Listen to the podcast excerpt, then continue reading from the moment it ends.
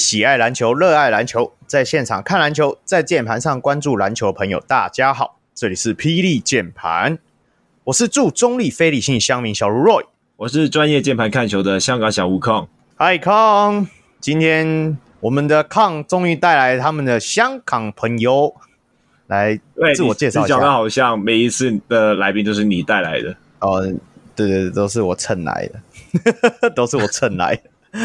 那让我介绍一下，他就是在 Instagram 上面有一个账号叫 Hoop Scholar，然后也在 YouTube 上有一个 YouTube 账号也是叫 Hoop Scholar。他之前就是有刻意拍了一段两段影片吧，就是讲有关于香港对亚洲外围赛的风波。嗯、那我觉得也受到了很多的回响。在这里欢迎 Steven。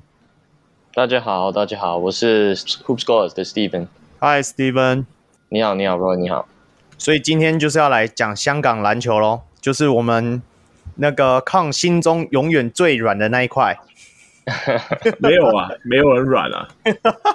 我我们已经钢铁精了。啊，对对对对，香港球迷都是这个这个在这个阶段，对啊，因为诶其实抗一直在这个节目里，我们看你看录到今天第三十集，大概前面二十九集的百分之三十，他就一直在靠背香港篮球多么的差劲。那我们今天就来真正深入的了解香港篮球圈到底多让抗失望，跟还有在里面 怎样？你想讲什么？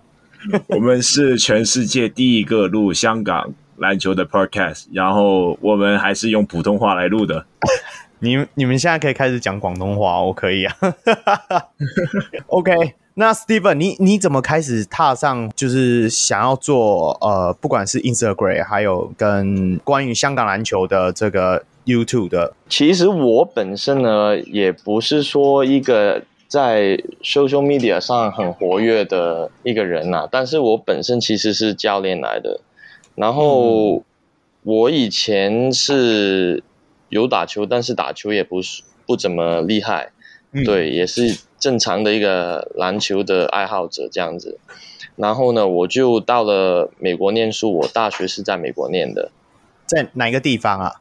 呃，我是在 San Diego，在加州的圣地亚哥。对，嗯嗯，然后嗯，就你知道，就美国那个篮球的氛围就完全不一样嘛。对，然后就是每天接触啊，然后到外面去打球啊，那些体验都不一样。然后也会去看学校的比赛这样子，然后就是让我对篮球这一块就更有兴趣，而且不只是在就打球这一块，因为美国的那个篮球的产业比较成熟嘛，然后就是其实有很多职业的。就是 career path，就很多职业的可能性嘛，嗯、在这一块，对，对，所以呢，我就慢慢的接触一些不同的篮球训练的一些教练啊什么的，然后有一次很巧，就是呃，我相信大家如果在 social media 上面比较活跃的话呢，都会听过一位 NBA trainer，就是呃 J Lobby Ball Jordan Jordan Lolly 嘛，嗯嗯嗯，对对对。然后刚好呢，他其实是我大学的师兄。然后有一次我认识了他，接触了他。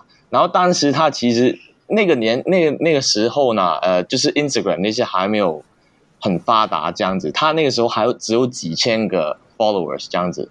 嗯。然后我那个时候认识他，但是他那个时候已经在做很多不同的训练，可能有一两个 NBA 球员吧。但是那个时候主要都是 high school 的。篮球员跟大学的一些篮球员这样子，他那个时候大概都是训练这些球员，然后我就认识了他，然后就是他也让我类似当一个助教，一个 intern 这样子，嗯嗯，然后我是这样子开始我的就是接触这个教练这个职业的，开始我的教练生涯这样子，然后一直替他工作的时候呢。有时候，因为他认识很多教练嘛，然后他也有介绍过我去一些 AAU 的一些呃 AAU camp 这样子啊，就是一些比赛去对当一些教练去带一下队，嗯，然后就是让我慢慢累积很多不同的体验跟经验。当然说不是所有体验都好的，也有一些很不好或者很 困难的一些时候，但是这些体验就是让我成长，然后。更加投入这个事业。然后其实说起来，现在也有差不多十年、九年了，已经有。那我想问一下说，说你、嗯、你怎么会突然就是，就像你刚刚形容，你你应该在美国的，就是在在 AAU 体系里面已经有算是一点成绩了。那你怎么会想要回到香港？说的很白了，就是因为我本身不是美国人嘛，我是只是拿着一个学生的签证到那边念书，然后中间有一段时间我是能够在毕业之后拿到一年可以到外面工作的一个身份这样子的，所以那个时候就是有有在帮他教球，然后也有自己也有正常的工作这样子啊，但是那个实践完了之后我就。找不到公司帮我替我办那个签证，所以就没有办法，之下就回来香港了。对，那我这里想问一下，当你去了美国 AAU 的那边以后，那回到香港，虽然我知道你就是小时候在香港念书嘛，但是你从美国回到香港以后，你要怎么样调试在那个整个？教练的心态，就是其实差别，老实说还蛮多的。就是除了在篮球的一些风格跟战术上面的一些差别，我觉得感觉那些球员，你要跟球员的沟通方法，在香港跟在外面也已经要很不一样。对对对，就是跟球员的沟通方法，那个调息反而是。需要比较大的，因为比如说在外面的话，那些球员都比较主动，我感觉就亚洲的球员是比较安静一点，或者对害羞一点的，对对对。对然后比如说呃，在外面呃，教练说哦，我们做一个 shell drill，if you if you guys know what shell drill is，就是有四个球员在外面，然后四个球员在里面，一个一个训练防守位置的一个一个一个训练，对，然后就八个球员嘛，嗯嗯、基本上。你在外国的话，两秒钟就八就会有八个球员跑到位置上面准备好了。但在香港的话，可能就是那些球员就会看一下旁边有没有有有没有人到外面去啊。就是我觉得，就是这些细节上面，节对对，嗯、跟他们沟通那个方面去。是需要下比较多苦功的，我感觉。然后我觉得，其实香港球员的能力跟那篮球的智慧不是很差，对对对。但是就是那个主动性跟那个 投入度的的差别。那这个当然跟整个环境、地方对整个环境跟社会的整个风气有关了。我感觉就是，如果大家都把篮球当成一个兴趣，那整个社会也是这样子看的话。那球员对一个东西的投入的程度也是有限的，但是你在外国的话，他们可能，哎，他们的梦想可能是在是打 D one 哎，你打 D one 有一个 full scholarship 哎，然后还有可能成为变成一个职业球员，就是他们看到这个路，家长也非常支持他们，哇，能打 D one 就是拿 full scholarship，就是反正整个风气是很比较正面啊，对于这一件事。嗯嗯嗯、那比如说你在香港的话，现在台湾比较好，但是香港的话，就是篮球就。反正你你打上甲一又怎样？你就是你可能每次每天去练球就只拿个车马费，就是只拿个交通费这样子。嗯、如果说家庭你不支持的话，那球员他们投入的程度也是很有限的。哦，所以基本上其实香港篮球圈还是在吃有点像是球员的梦想啊，也不是还是真的能够成为一个职业的感觉是吗？对对对对对对。那那刚好延续一下，我想问一下说香港。对于运动方面，因为康一直讲说你们香港篮球没有人在看，那所以香港的人他们是怎么看这些运动？大多都比较喜欢关注什么样的运动？足球吗？对，足球，足球一定是在香港地位多人关注的，但很可惜，大家关注的都是外国的足球的联赛，嗯、对，比如说英超啊或者西甲这样子的 的一些联赛，然后。我感觉团体运动的话，其次其实也是篮球，但是同样的情况就是本地的足球跟篮球，就是连本地的球迷其实不太关注。他们如果说在香港爱打篮球的，其实都在看 NBA。就算你可以找到一些校队啊，或者就是中学校队的一些球员，你问他，那他们可能很了解 NBA，但是他们有可能不太了解。就是本土篮球，对对对，你是在偷酸我是吧？对啊，你你现在就有一个香港小人物，现在专门在讲 Parsley 跟 NBA 的。没有空也是很很了解香港篮球的，其实他也有在看那些大专的比赛啊，跟本本地篮球。没有啊，我就是刚好进了大专以后才可以 follow 的。呃，follow 大专吗？还是对，呃，因为毕竟有一些队友他会打甲一或者甲二嘛，嗯、然后就开始有有现在有多多的在关注香港篮球的部分，而且另外。嗯因为小时候在中学的时候，有教练是就是以前也是在打甲一啊，然后他也会去带我们去看一些比赛。那当时甲二的比赛是不用不用付钱的嘛，就是直接在体育馆里面打。那我就继续爽爽看。对啊，那那时候就就我们的教练就在那边，你看看别人，也是在看自己一样。那你们两个，我问一下好了，你们觉得为什么香港篮球的关注度那么差？就是就像你们讲，为什么就是跟国外的有差别？转播问题吗？还是说？呃，我先说吧，我感觉这个很多，这个很多问题，这个好几块的问题。转播是一件事，但是最主要的是运营这个甲一、甲二篮球的一个部门嘛，就是香港的篮球总会。然后他们最有名的就是。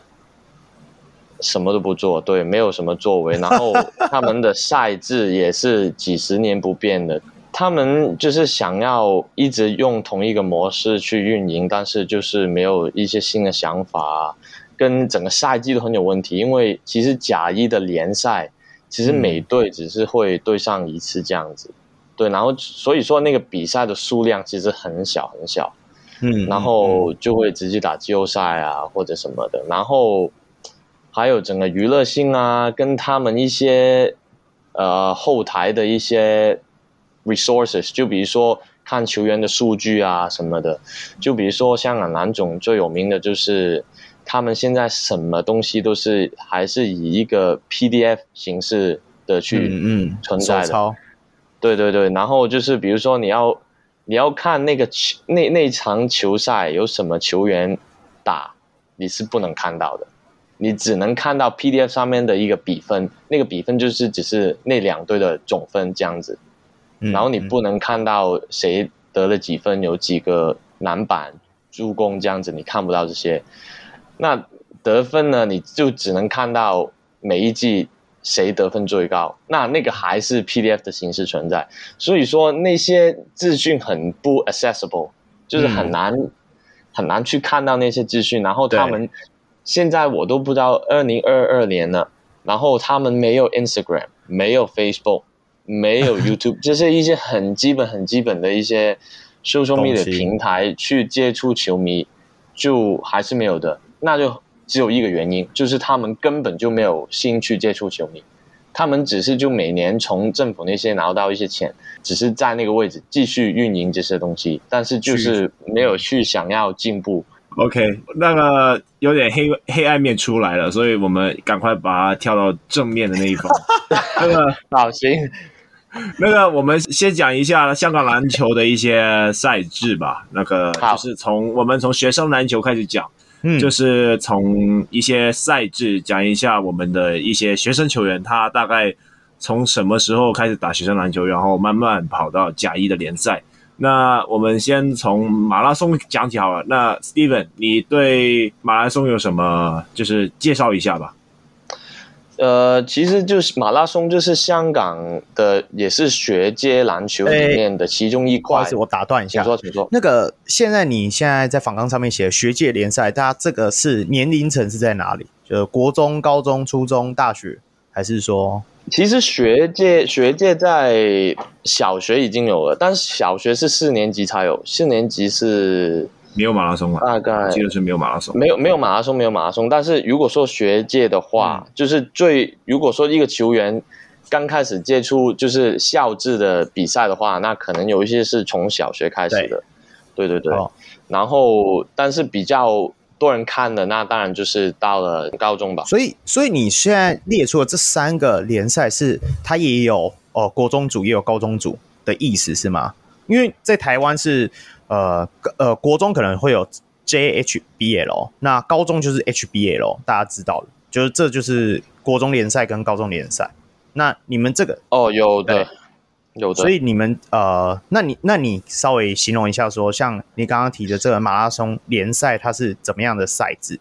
嗯，其实马拉松它不能够算是呃学界里面最重要的一个部分，可能就是呃怎么说呢？你你可能把它看成一个其中一个杯赛这样啊，杯赛，对对对对对，那个学界的一个真正真正的联赛，跟它之后我们有有会讲到的一块就是精英赛。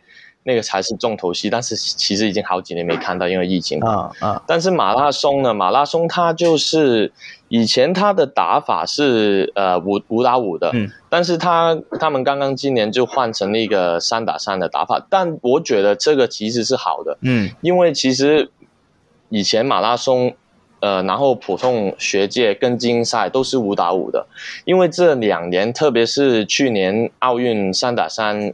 第一次有三打三的比赛嘛，对对对，然后他们学界愿意做一个这样的改变，我觉得其实是蛮好的。对啊，对啊，就是把马拉松的打法变成三打三，然后对，因因为之后会变成一块比较重要的一个部分啊，而且我感觉起来。呃，三打三的比赛对亚洲的球队其实那个不会吃那么多亏。呃，对，感觉起来体型上的影响性没有像五打五那么夸张了。对对对，因为比较少一点的全长的跑嘛，就是 running up and down 这样子嘛。然后这个我感觉亚洲之后的三打三的发展会其实蛮好的。嗯嗯，对对对。OK，那我稍微讲一下啦，就是马拉松它是一个直接。直接淘汰的一个赛制，就是你输了就没有了。嗯，那以前五打五的话，他只打两节，就是二十分钟，然后上下半场就大家就对类似，但每节就有十分钟了，然后大家就直接对打。那马拉松比较特别的是，它直接就是全港来，就是全香港来打的。嗯，那就是像是元朗区的球队，他会直接对到港岛区的或者是九龙区的这些球队，所以他只要报名就可以打。对，哦，对对，基本上对那。另外一个点就是说啊，我就直接说啊，为什么要两节？因为就场地不够嘛，然后时间也没那么多嘛。其实三打三也是差不多的概念。那你你有一个全场的篮球场，你可以弄两场三打三，三打三，而且三打三才十分钟，所以对于呃举办的协会来说，会是比较容易去对比较容易去 handle 的。那马拉松整体来说，我们就会说是一个比较是像是热热身赛吧。那尤其是一些像是九龙区的一些强队，他们就会把马拉松当成一个前哨战，因为他会对到其他学校的球队嘛，因为、嗯、因为他们到就是到我们后面讲的精英赛，他们也会对到，所以就是马拉松会是一个对他们来说会是一个很好去观察对手的指标。好，那第二个呢？学界联赛，对，然后学界就是呃，通常这个是会分区域的，对，有分呃。不同的区域，九龙区啊，然后可能大家没没没那么了解香港的区域，但是比如说有分呃港岛区啊、九龙区，嗯、九龙区还有分东跟西啊，然后新新界的话会有分，就比如说元朗啊，然后有呃大埔跟北区，就是反正分不同的区域这样子打的。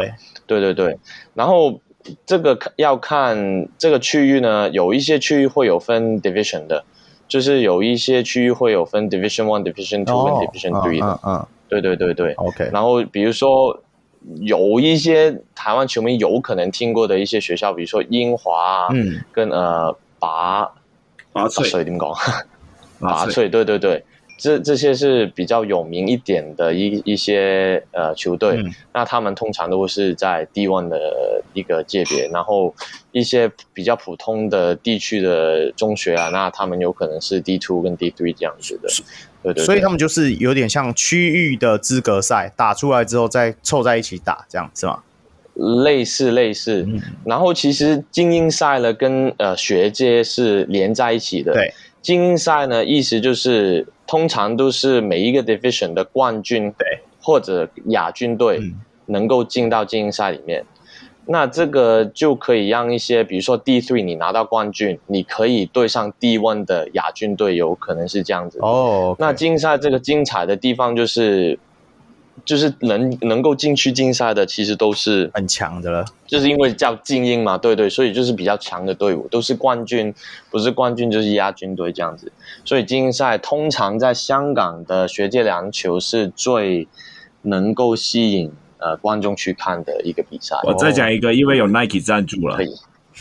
对对对，那之前有 Nike 赞助的时候，是真的办的蛮好。就是那很老实说，他们也是仿照 HBL。之前就是以前台湾一直就是用 Nike 的那种 HBL 的一个模板，对，去去做的。但是其实做起来是做的蛮蛮有气氛的，蛮有氛围的。然后以前有一有一两年比较经典的就是 Nike 办的精英赛，在 YouTube 上面可能。就是会有接近一百万，起码有几十万的那个观看的次数哦。那所以说，其实比赛办得好，办得精彩，其实观众还是有，还是会买单的。对啊，那我大概大概跟大家稍微解说一下，像你们两位这样讲，马拉松的联赛可能会有点像我们，呃，我们篮球是没有类似这样的制度。我据我了解，我知道棒球有一个叫黑豹旗，它就类似是说，连那种你只要是属于那种。呃，黑黑豹旗它是打棒球的，那你就是不管是校队，或者是说你只是一个呃社团性质的，你都可以参加，然后就是单淘赛，然后打完就是可以争夺最后的总冠军，嗯、那就是有有点像那种模式。那学界跟精英赛可能就会比较像我们的 HBA 的乙组跟甲组吧，只是说你们的乙组是你们学界是区域联赛的冠军之后就会进到甲。类似我们的 HBL 的正赛，就是精英赛的部分，大概是这样。嗯、OK，那对对对，再讲到就是这是属于就是基层篮球的部分嘛。那大专之后呢？大专的话呢，有一个成龙杯。对，成龙杯其实就是也类似，也是一个杯赛这样子。哎，我先先一个问题，成龙杯是真的是成龙赞助的吗？呃，好像是类似，不是成龙赞助啊，但是他岭南大学他就是用了成龙的名字啊。哦，对对对，因为因为之前成龙好像是有赞助过，呃，岭南大学的，就是帮他们盖一个体育馆，gymnasium，就是盖一个体育馆，对对对。然后然后就是他们就是为了就是表扬成龙这样子的贡献，然后就每年就会弄一个成龙杯这样子。对对对，OK，对啊，那他的赛制大概是怎样子？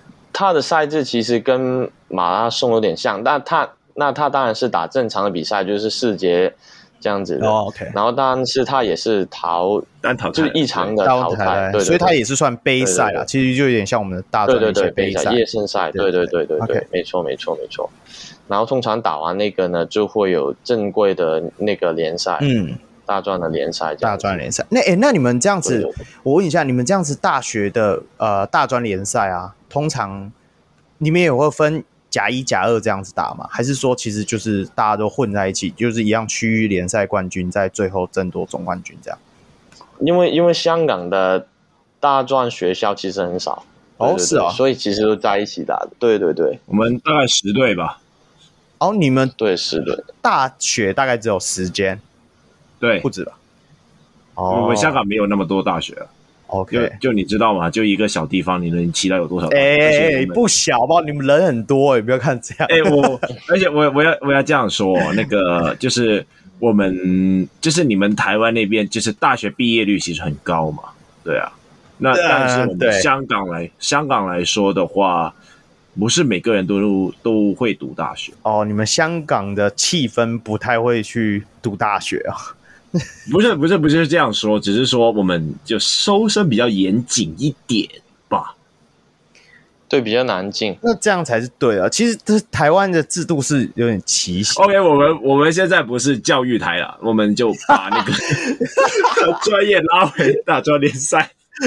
哎、欸，这我觉得没有，这我觉得这也有关联呢。因为因为台湾现在遇到的状况就是，以前我们 UBA 是分到甲三，那。我们的赛制是这样子，你甲三的话，你就是没有提保生嘛；甲二你就是拥有提保生，哎，还是说甲二也？哎，甲二就没有提保生，然后甲一就是大专联联赛 UBA，你就是能够拥有提保生的球队才能去打，是这样子。那你们会有这样的规定吗？还是说你们没有提保生这个资格？我们有很多提保生啊，但是就我们基本上对啊，能进球。对，都是提保生，但是没那么就是 black and white 写的那么明吧，应该。哦、呃，这样说吧，特别强的球队就有特别多的体保生，然后呃，有一些相对来说，哇，我就直接开名字啊，那个科技大学，他们就没有打算打算弄篮球啊，那体保生当然就是比较少啊。哦、OK OK，我懂你意思。好，那。呃，那接下来您讲呃，上面写这个谢恩，这是什么东西？谢恩是一支呃，在香港非常有名的一个女子的中学，嗯，对，然后他们基本上就是称霸女子篮球中学界很多很多年，他们连续十五还是十六年都赢了冠军，这样子，嗯，对对对，对啊，你要知道，大家是跑去争第二的，他就算在冠军赛，他也 可以把人家少个二十分。这跟我们的女子篮球的部分蛮像。你们女子篮球最强是哪一届？我们的国泰女篮也是二十几连霸，而且他们是那种两三年之内你，你你要算不能算赢几场，你要算输几场。他们是从建教合作，他们从永仁国中开始一直延续永仁高中或淡水商工，然后一直到文化大学，就是他是一路这样子。就是有点像，已经算俱乐部的感觉，这样一路延伸过来，嗯，就是有一个梯队的，就是升级的，对，类似像这样。所以你知道，他们到去年二零二二年的一月二十六号才第一次输给台元，他们是中断的例行赛跨季五十七连胜，四年以来例行赛第一次败掉，你知道够夸张了吧？对，那他们为什么会输到输输了比赛呢？因为现在台员也是蛮认真在经营他们的女子篮球，还有就是有些球员，呃，可能他以前是读比较强的学校，他等到他要到职业的时候，开始也会有人觉得说啊，我干嘛一直要去玩抱团？抱久也是很无聊啊，对不对？老布朗抱久也会觉得无聊吧？应该啦。老布朗是因为抱抱了有点心累，所以才跑啊。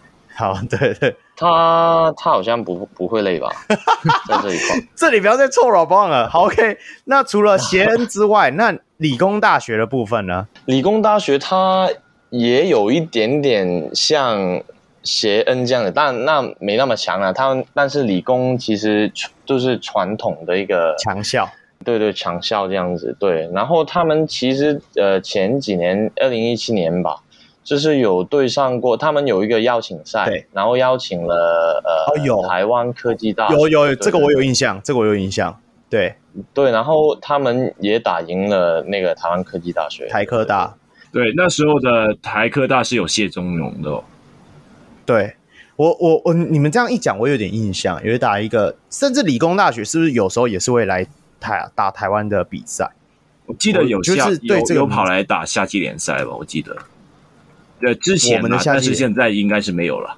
应该是说我们的一些一些关护杯啊，像我们以前会花莲会有打关护杯，他都会邀请一些，他这就是国际邀请赛嘛。那他的甲组的部分，他就会那时候的 SBL 的一些，就会把它当做热身赛的去打。那有一些比较强的学校也会去打，这样、嗯、类似这样的概念。我我有看过这个名字啦，这这这有点像，可能像现在的正大吧。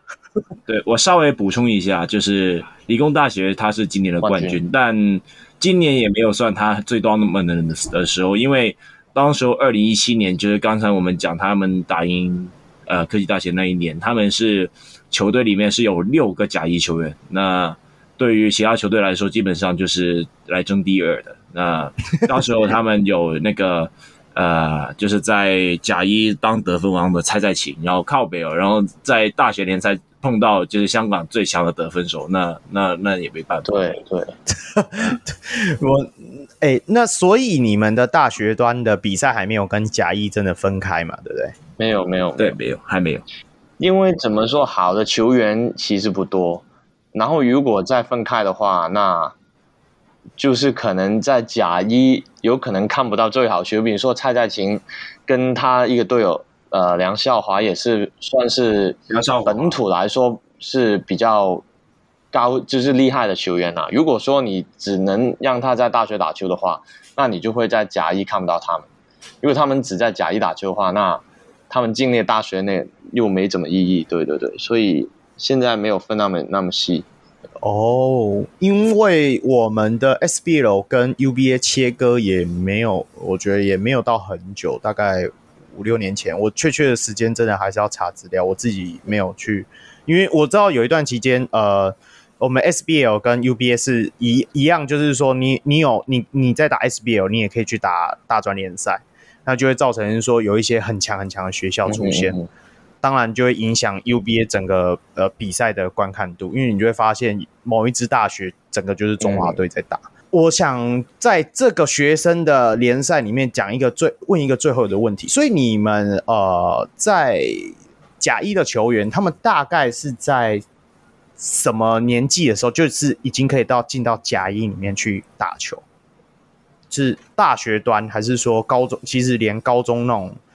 呃，你只要是够强，他就已经提早把你呃这样高。我们有最年轻进甲一的记录、呃。哇，这个好像蔡在兴，我记得他十八岁就在南华了吧？应该差不多。但是正常来说，高中他通常高中的话，你会怎么进呢？通常都会打呃乙组啊，乙组了，乙组，乙组，对对，乙组。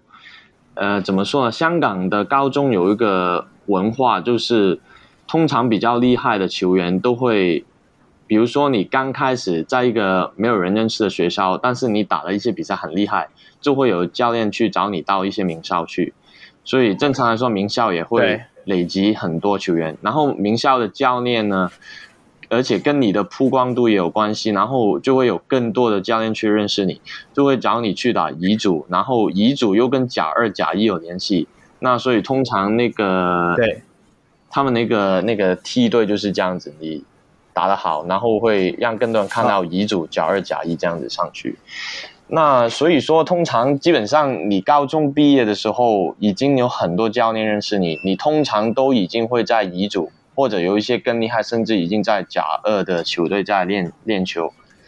对对对，然后有有一些甚至可能会已经在甲二打球，然后可能你在大大学的一二年的时候再打甲二，然后三四年你够厉害的话，你已经可以打甲一这样子。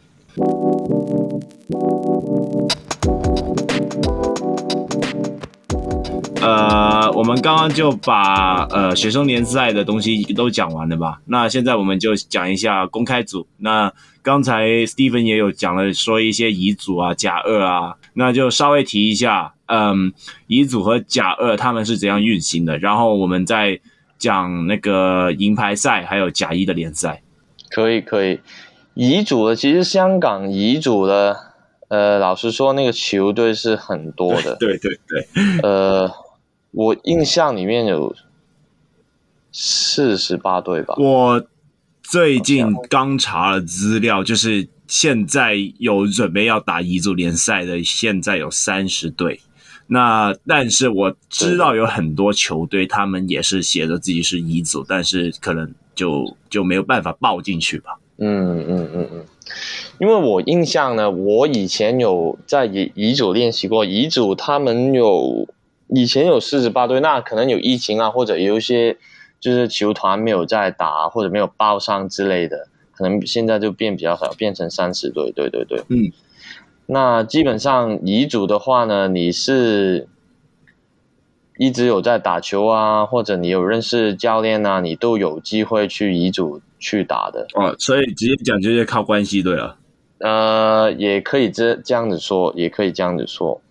然后，但是当乙组当中有一些球队，他们是其实是一些甲一球会的一些青训的梯队了，对梯队梯队，对对对。那我再举一个例子啊，就是这个永伦新道，大概就是甲一的永伦的梯队。对对对，没错没错。然后或者有一个叫蓝青，但是他不是，他是篮球的篮，然后青年的青，他其实是东东方。呃，东方龙狮的一个梯队这样子。哎，我我有问题哦，嗯、所以啊、呃，不好意思，我插一下，那个，所以所以甲乙组的球队是呃，他们的组成到底是这样，也是俱乐部吗？还是说他们就是一个公司行号的名义？因为已经脱离学生了嘛，所以一定不是学校。不同种类的都有的，对，有一些就是一些甲一、甲二球队的一些青训的队伍，对，但是大部分其实都是成年成年人打的比赛这样子，对对对，然后有一些是可能背后是一些公司啊，然后或者有一些对运营篮球或者就是投资在篮球上面，其实没有什么回报，就是只是纯粹。有钱，然后喜欢弄一个球队这样子，有一些有一些老板也是这样子的，对对对。哦，所以所以遗嘱有点像我们呃，我们其实台湾有很多的假日杯，你知道吗？假日联盟其实他们就是私下一些球迷，他们可能聚集起来，他们就是打了一有点像是哦，我们一起租一个球场，然后我们就组自己组一个球队，然后会有自己的赛程表，类似可能类似像这样的概念，应该没有那么惨啊。对对对，因为其实乙组也是正规的，从就是由那个呃篮球总会去弄的比赛，对对，也是正规的比赛。哦，他也是报名制的就对了。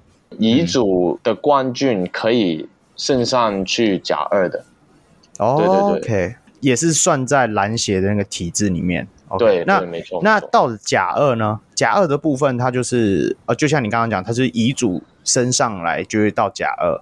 那对对对，甲二球队它基本上都是一些甲一的青年队吗？还是说也不能说是青年队？其实因为其实很多甲二的本土球员，其实实力都是非常好的，就是很接近甲甲一的那些。啊我直接讲嘛，说真的，我觉得有一些甲二的球员比甲一的球员还要厉害了。对，对，没错，没错。然后其实甲二呢，他那些比赛呢，不。是不需要付费去看球赛的，但是呃，因为那个呃那个外外援外援怎么讲？你们通常说会说洋将，对洋将，他们洋将的规定很就是没基本上没什么规定，反正你在那个限期之前能够把名单交上去，然后你跟那个洋将弄好你们的合约什么的，然后他们就可以立立马把洋将运过来这边，然后就替你们打。然后很多时候，因为因为比如说甲一的洋将，他其实是有一些规定的。以前呢是要呃在香港住满一年才可以代表一个球队去比赛，现在比较短，现在呃住满三个月就可以了。但是因为有这些规定呢，那甲一的洋将的那个 quality，那个那个那个程度水平，其实有时候还没甲二的洋将那么好。因为甲二的洋将很多时候，oh. 其实很多都是有一些 NBA G League 的背景的，对，嗯、不少不少球员都有这些背景的，所以其实那个娱乐程度啊，有时候甲二还会更好看。但是呢，这个没有没有人，就除非你是一直在关注本土篮球的话，你就会知道哦，什么时候比赛什么的。那不然的话，你一个普通的球迷，你根本不知道其实有这么好看的一个比赛，就在你家旁边的体育馆在打。因为没有没有那个官方的一个宣传，对对对，所以所以你意思是说甲二他是可以请洋将，然后对。也没有上场的规定，规定比较少，我记得是没有规定啊，对，应该是没有什么四四节十人次的规定，所以我可以派五个都洋将吗？啊，没有没有不可以。啊，每队应该是规定两个洋将这样子的，哦，对对对，然后你你不会限制他可以一次可以上两个，可以。可以，甲一哎，甲一呢？甲一也是一样吗？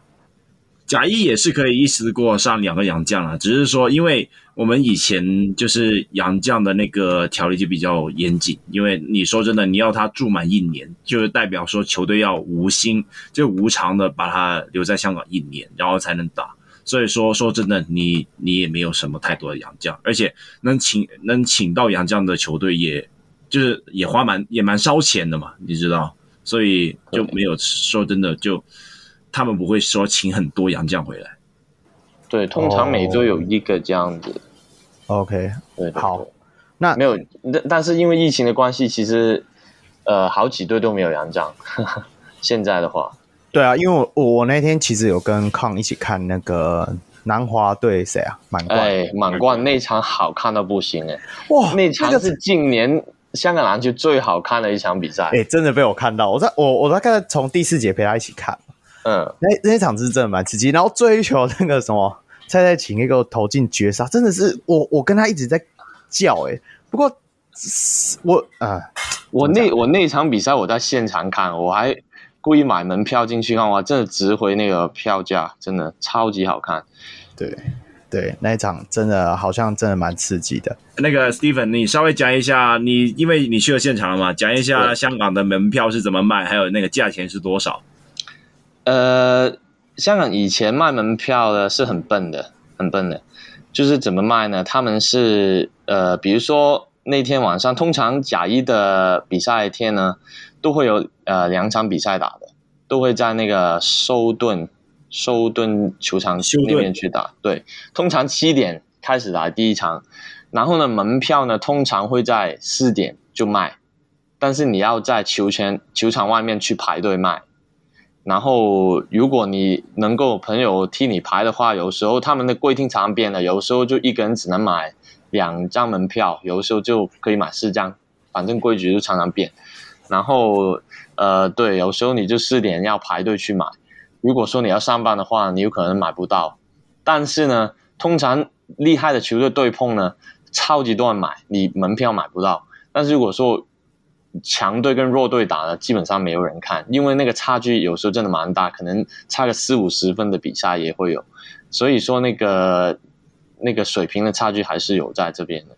对，然后呃最近的一次呢，他们换了卖票的方法，他们就在网上面卖，然后最近的那个比赛，他成人的票价是七十块钱，七十块港币就可以看。两场比赛，对对对。甲二问完之后，我是想问一个那个，所以呃，你说甲二联赛之后就是会来到这是银牌是吗？呃，没有，银牌是之前的，银牌类似一个热身赛。对，就是甲一的热身赛，从乙组到甲一到甲二也是会有银牌赛啦，只是说他们也会分开三组来打。这那我听不懂，我不听不太懂这一段的。你是说呃，乙组？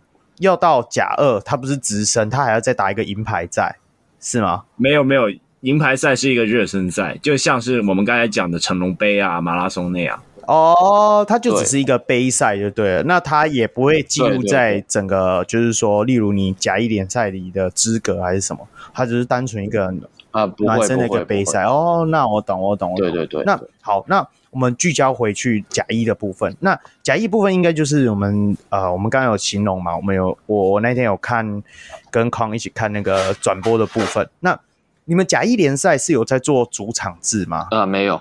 所以你们主主要打比赛的 主要打比赛的体育馆是哪一个？就是寿顿啊，寿顿体育馆。大概可以容纳多少人呢？啊？三千人，洲际迷你蛋吧，直接讲就是。嗯，转播的部分之前康好像有稍微提过，那你你可以稍微聊一下说，那你知道甲一他们有没有在做转播的服务呢？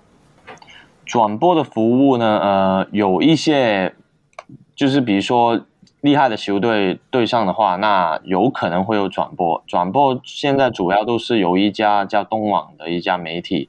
去在做一些网上的转播的，对对对，但是不是每一场他们都会愿意做这个转播。这个跟呃一些收费有关啊，因为那个转播的呃金额呢是由呃篮球总会去负责的，那可能他们不能够。负担这么高的一个费用吧，因为转播的那个媒体是需要收费，然后场地方也是需要收费的。哦，这个是跟他们的那个成本预算有关。OK OK，所以所以篮球总会也是指，就算真的要转播，太就是强的那几队对打的时候再转播就好，就对了。没错没错没错。OK OK，那我再问一下，那就就像你讲，就是场地方，所以你们基本上甲一的联赛都是在。呃，之前你提过的休顿主场嘛，对不对？只有在那个对对对，哦，呃，当然有可能会去其他地方了。对，季后赛就会有可能去到麦花城。哦，比较大的球场嘛。对对，大的一个场地吧。OK，对，就比如说香港有一个地方叫呃伊丽莎白体育馆。嗯，那那它那个体育馆呢，其实。它是多用途的一个场馆，就不只是一个球场，嗯、它就是有时候一些小型的音乐会也会在那边去去弄的。嗯，然后他如果他们在那边放一个球场，以前都会有一些大赛会在那边打，因为它那边座位比较多嘛。嗯嗯。但是呢，有一个问题就是它那个场地呃有有一点短了，就是它底线跟长壁很近，所以其实不太符合那个安全的。所以他们虽然说那个场地能够。呃，容易比较多人，但是他们有时候不太希望在那边打，因为他那个安全性的问题。哦，OK，哎哎，我们都很常听红磡体育馆，那像那种你们会去那里打比赛吗？不会，直接拒绝。对，直接不会，因为第一，呃，红磡体育馆它就是场地是虽然说是很大，但是。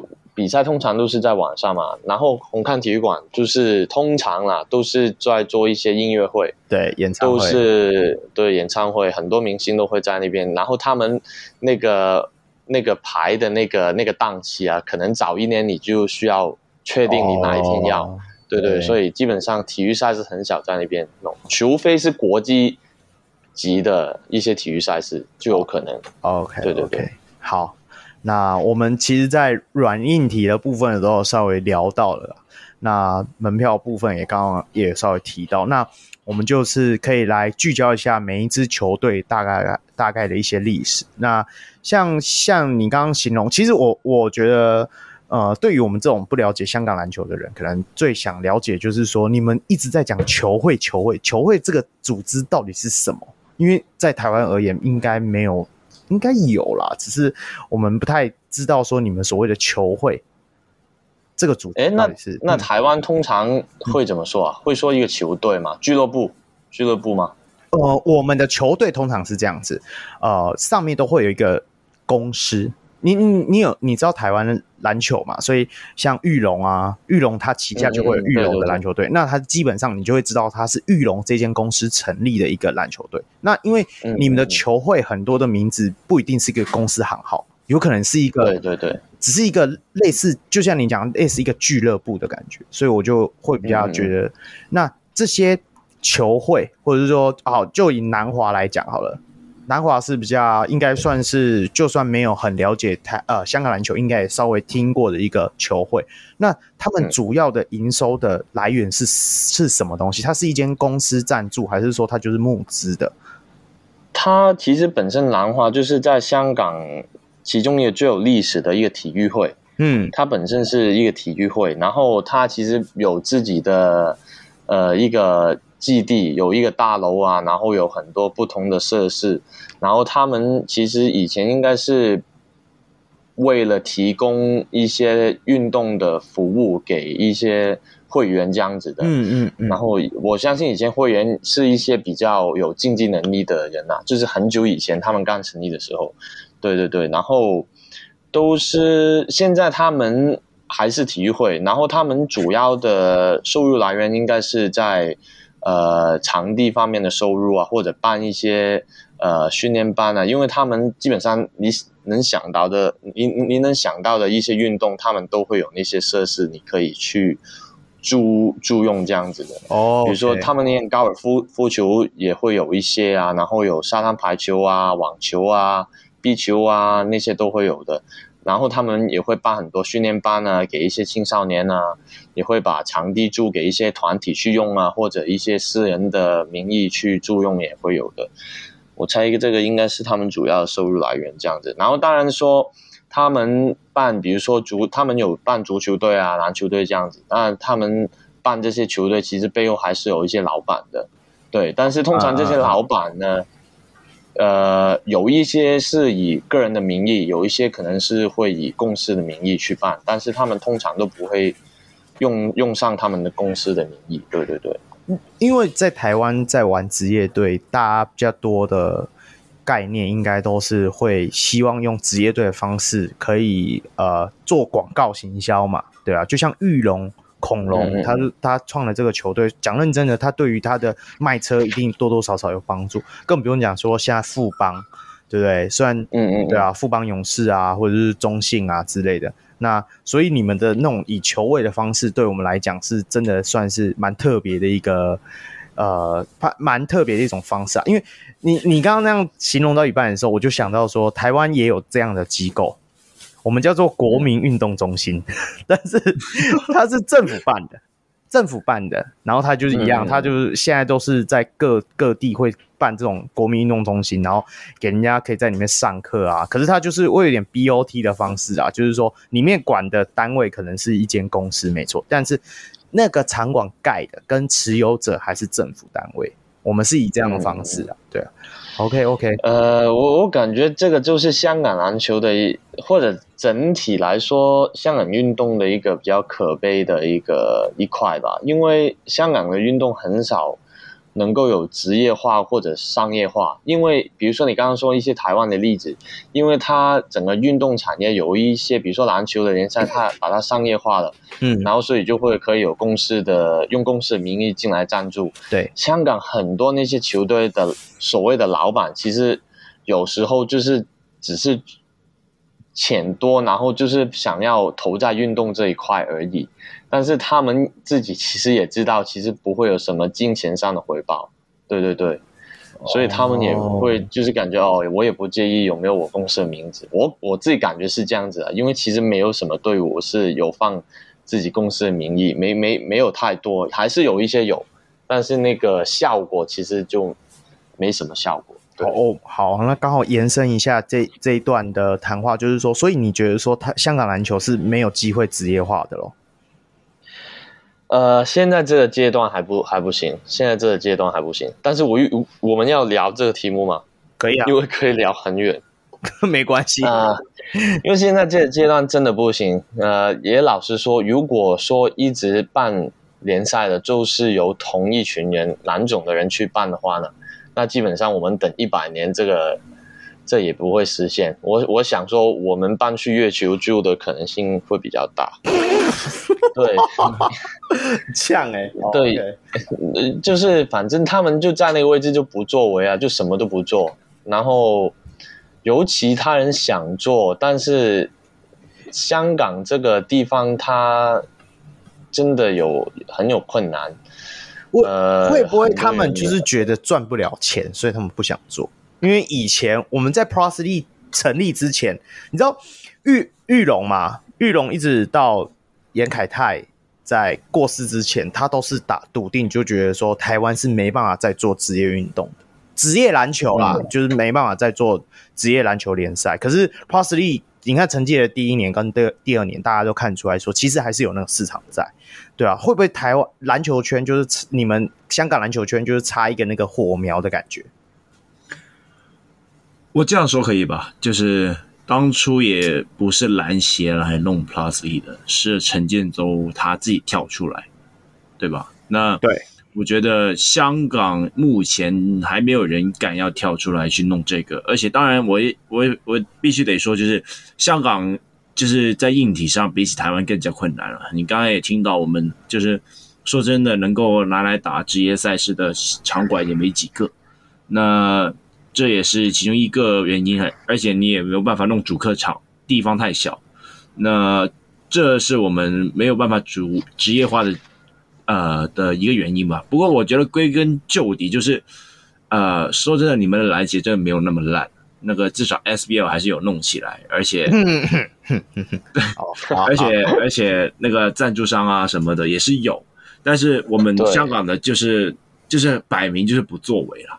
那你当一个最最官方，而且他是负责帮你去报国际赛的一个协会，都没有想要把呃篮球，我们不要说职业化了，就是你最基本的宣传你也没有做到的时候，你你会觉得有哪些人会对于香港篮球会想要有职业化的希望？那那我问你们了，你们所以你们的运动里面有职业联赛？有这种东西吗？有足球职业联赛吗？还是说足球有？足球算是有啦，足球算是有，但是那个球员的工资基本上就是半职业这样子啦，半大部分都是半职业这样子。哦，那队伍多吗？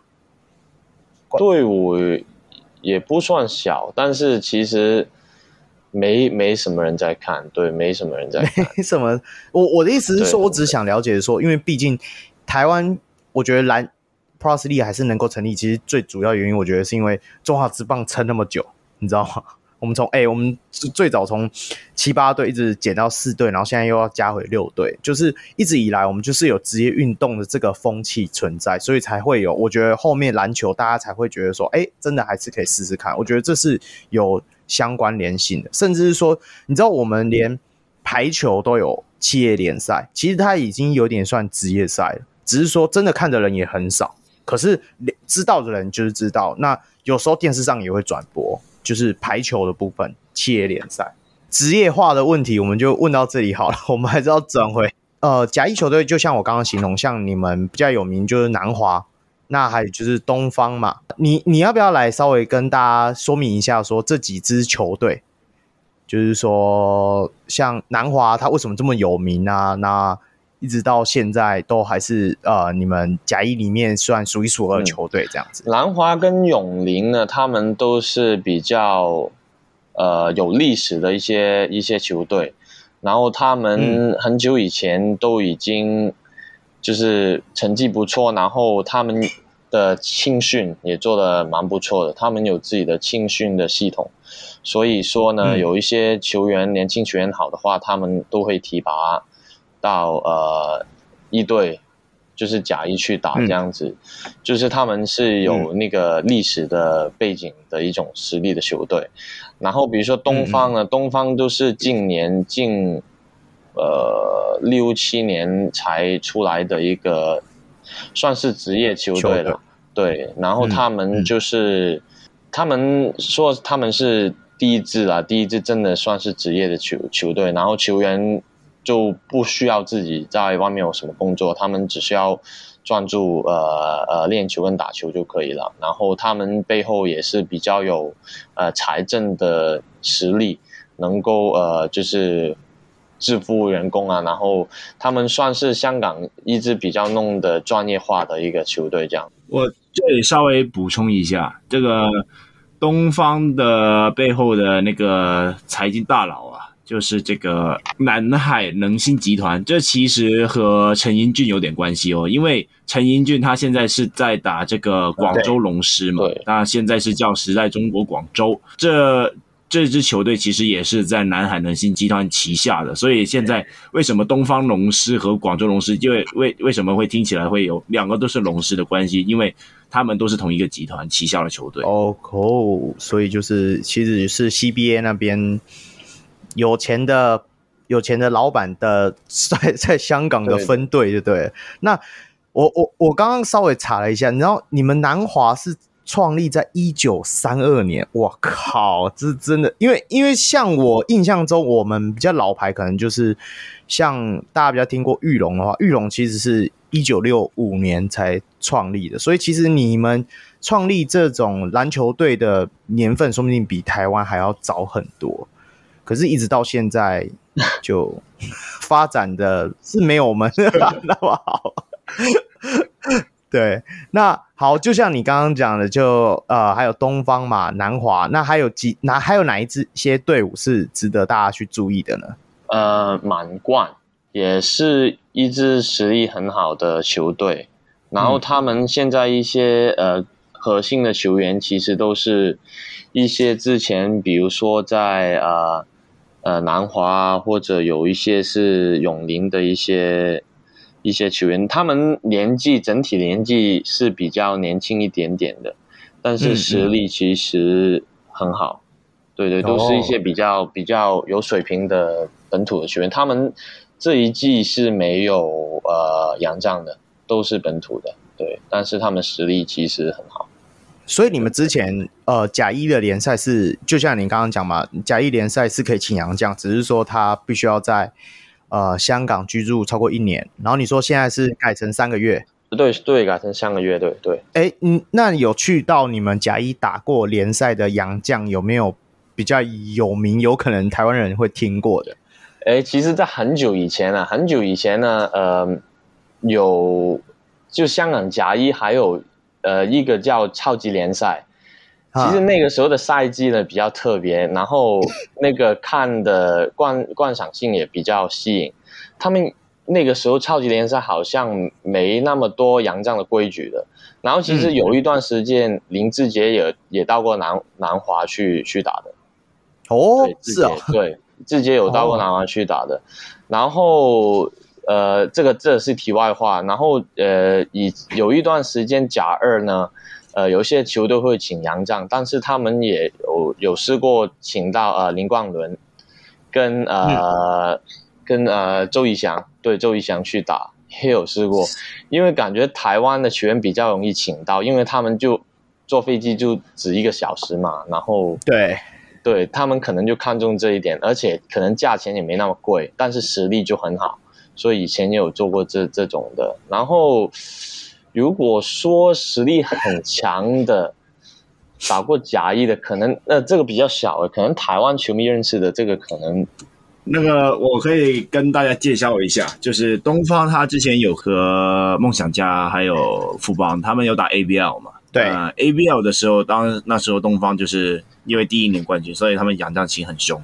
那他们当时有请呃林泰勒，然后德古拉，嗯、还有呃现在张文平。那这三位球员，哦、那大家台湾的球迷应该都会比较认识。张文平就在现在就在新北国王嘛。对，然后林泰勒现在在台皮，然后德古拉现在也在台皮。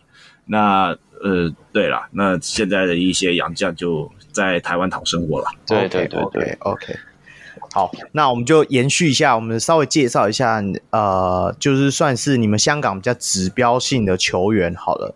那第一个应该要先讲的是惠龙儿吧。因为这个，他最近是不是转会到你们湾区翼龙？算你们的吗？对，呃，湾区翼龙本来是大湾区的一个球队，但是我我我感觉我不知道，我不不太确定，可能疫情啊或者一些球队运营的问题，他们暂时把那个球队换到去呃菲律宾那边去，然后现在，哎，你你要这样想哦，Steven。他如果在香港打球，我直接杀爆哎、欸！对对对，那，那他怎么可能在香港打球啊？他们本身那一队是用来参加那个 EASL 的，就是 East Asia Super League 的。对，然后卫龙儿就是他本身是一个，他是算是土生土长的一个球员啊。然后他是一个香港的球员，嗯、然后他中锋，然后也有打过 CBA，打过 CBA 可能两季吧，两三季吧，应该是。然后，但是他在香港的话是香港第一的 big man 啊，就是香港第一的中锋算是。然后他对于南华队来说当然很重要啊，然后对于香港的篮球队也很重要。然后现在，因为其实有一个消息就是南华的那个背后的老板啊，他可能今年之后就不会再赞助吧，不会再赞助那个南华的球队。所以可能球队的竞技或者球队的整个运营可能有一些改变，对，然后就为了球员们更好的发展呢，就是把那些球员都有更好的机会，就让他们去更好的球队去发展这样子。所以卫龙儿跟另外一位球员就是呃杨和都会到呢湾区一龙去打球，对。哦，那惠龙儿就是算你们的。那我这里补充一下惠龙儿啊，那惠龙儿他大概香港就像是 Q 这样子的一个等级吧。哦那，那你自己想一下，如果中华队没有 Q 的话，那个内线大概就是直接爆掉的。对对对。那香港队 说的很好，这个。要不是有东方最近有一个不玉阳出来的话，你把惠龙儿拉掉，你也没有两百公分的长人。对，对，对，对。所以，哎，所以你们平均。呃的内线身高过两百也是算是数一数二，就对了。对，基本上很难找到。哦、我应该现现在可能如果把魏龙人算进去的话，可能就两个。我我我是要问说，那澳门人如果到香港打篮球算洋将吗？应该算，所以基本上很难。帮龙医生找一下工作。没有。哎，其实其实他的话呢？也不可能完全不可以，他有一有对啊，因为对于他来说的话，要住上个月很容易啊。然后他那个水平，可能一些不是最厉害的球队，他有可能有兴趣，但这要看他跟一些球队有什没有什么关系，或者有没有球队对他有兴趣这样子。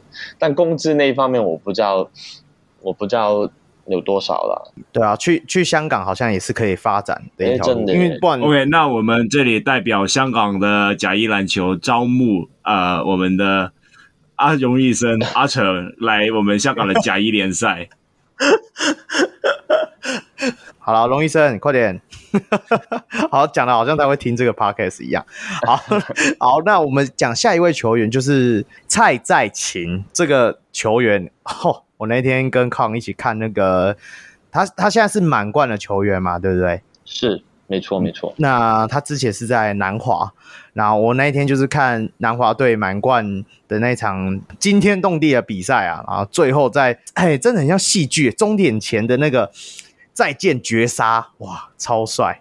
反正他们是落后四分嘛，然后蔡蔡琴在那个暂停出来，超远的一个打板的三分进了，然后还是落后一分，然后呃，他们呃对对面呃发球，兰花发球，然后满贯成功呃到了那个球，然后给到另外一个射手了，啊、呃、张张伟强手上面，然后他投进了。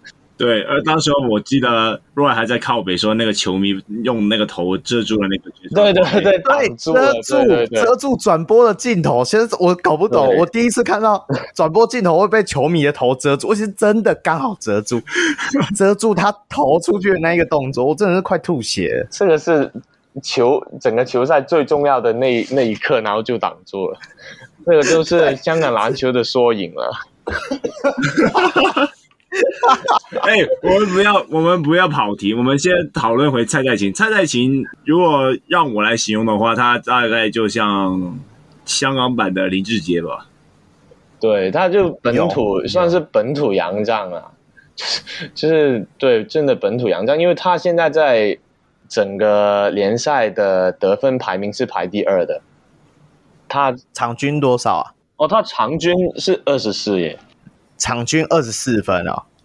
哇，哦一在一个联赛里面可以超过二十分的本土球员，这真的算是一定也是超过大家一个阶级啊。那我自己啦，我毕竟我是第一次看他打球，就在那场比赛的转播的时候，嗯、他的动作而言，真的跟场上其他人的水准真的有一段的落差。嗯，落差是高的那种落，就是就是高人家一层的感觉，那个。不管他是启动的第一步啊，还是这样，不过他的罚球真的是，对，他，但是他如果他没有投丢那两颗罚球，就不会有那么戏剧性的那个结局。是没错啊，因为因为因为那那当下我也跟康讲说，因为他准备要罚球，我就问康说，哎、欸，那他罚球怎么样？然后康马上就说他罚球不怎么好，然后就真的给我 锵锵两球，但他三分很准。三分还 OK，对啊，很很奇妙。哎、欸，他呃，我稍微看一下他的基本资料。那他几公分啊？他一百八十，一百八十，一百八十，刚刚好一百八十。我有见过他本人，他是没有比我高了。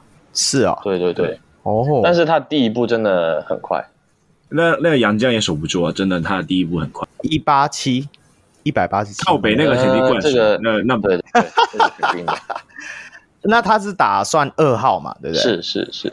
我我我我看他的生涯经历其实还不错，他有拿过 Nike League 最佳最有价值球员。没有啊，他就是香港的第一人啊，本土第一人。对对对，嗯，他学生时代已经也也是那个时候的第一人，基本上都是他那个年纪的第一人。你你要不要形容一下？稍微再跟大家形容一下他的球风，就像刚刚康讲的，像李志杰之外，那他还有什么比较呃迷人的之处嘛？例如说很会投进关键球。他以前他以前的打法是比较以切入为主的，对对对，然后 Euro Step 很厉害，嗯、但是我感觉大家比较佩服他或者呃，就是钻进他的，就是他第一他是很。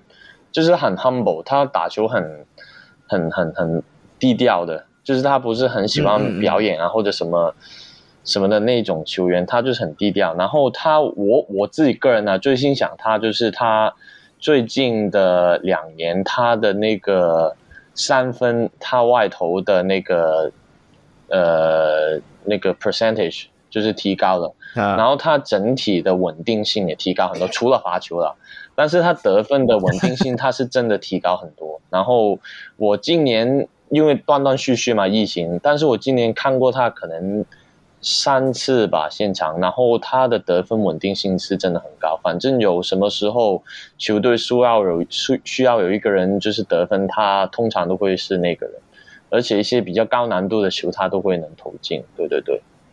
他是让球、球队比较有信心的一个球员。那他有机会来 Pro City 打球吗？你们觉我觉得他身高有点太矮了。那他打二号的话，因为说真的，台湾的二号也接近一百九吧。那你刚才也听我听到，就是他他大概就一八零上下而已。那我觉得他又没有说真的有完全的控卫技能包，那我觉得就应该比较难一点。对啊，对啊，那个阶级又更高一点。对啊，所以我感觉说这个真的真的是比较困难，对于本就香港的球员，因为香港的球员近年，因为其实我本身就是青少年的教练嘛，然后我很多的教练其实都是对于，比如说大家有台湾打球很有兴趣，因为台湾其实篮球这两年弄得那么好看，我都鼓励他们去多看，然后他们也感觉哦。如果有机会去台湾打球就好，但是我就我就了解到有这个亚外的这个身份的问题啊。那你你要竞争的对手是一些比如说菲律宾的对手啊，那那这确实是比较困难。我我觉得如果有想要来打我们的 UBA，我觉得是一个机会，因为如果你占到外籍生这个名额的话，我觉得是有那个可能性的。但外籍生是不是每一队只只啊？好像报只能一个报几个，但是。最后十二人名单，每一场只有一个，对吧？呃，应该是这样讲，每一队都是只能有登录一名外籍生，整季吗？整季啊，啊，整季。那这个真的困难呢。可是是一个机会啊，对，这是一个机会。而且我我是这样讲啊，听你们这样形容，你们你们的大学的层级的联赛的学校还是没有那么多嘛？那 UBA 基本上还是能够分到甲一跟甲。呃，甲二甚至甲三呢、啊？嗯，你懂我意思吗？对，那我觉得那种对抗性应该还是会有差，所以龙医生才会来台湾打。我们刚刚形容了两个蔡蔡琴嘛，跟惠龙儿，嗯、那还有哪几个是属于我们在看香港篮球的时候可能会想比较会注意到的球员？呃，这是永林永林的一个外援，他是我最欣赏的一个香港的球员，就是呃 Tyler Kapke，他是。他打了永龄都差不多十个年头，起码有九年了，以我所知道。对对对，嗯、他的历史，他是在美国打 D Division One Basketball 的，就是 NCAA 的 D1 的篮球的。嗯嗯嗯。然后是在好像 University of Utah，然后他好像大四的时候场均也到十分这样子的，所以说能力还是有一定的能力。啊，我再补充一下，他是前加拿大国家队的控卫。对对对对，他是，哦、对对对，有一有一有一阵子有打过加拿大国家队，然后他也有到过呃欧洲的一些联赛打过职业，比如说一些德国的联赛。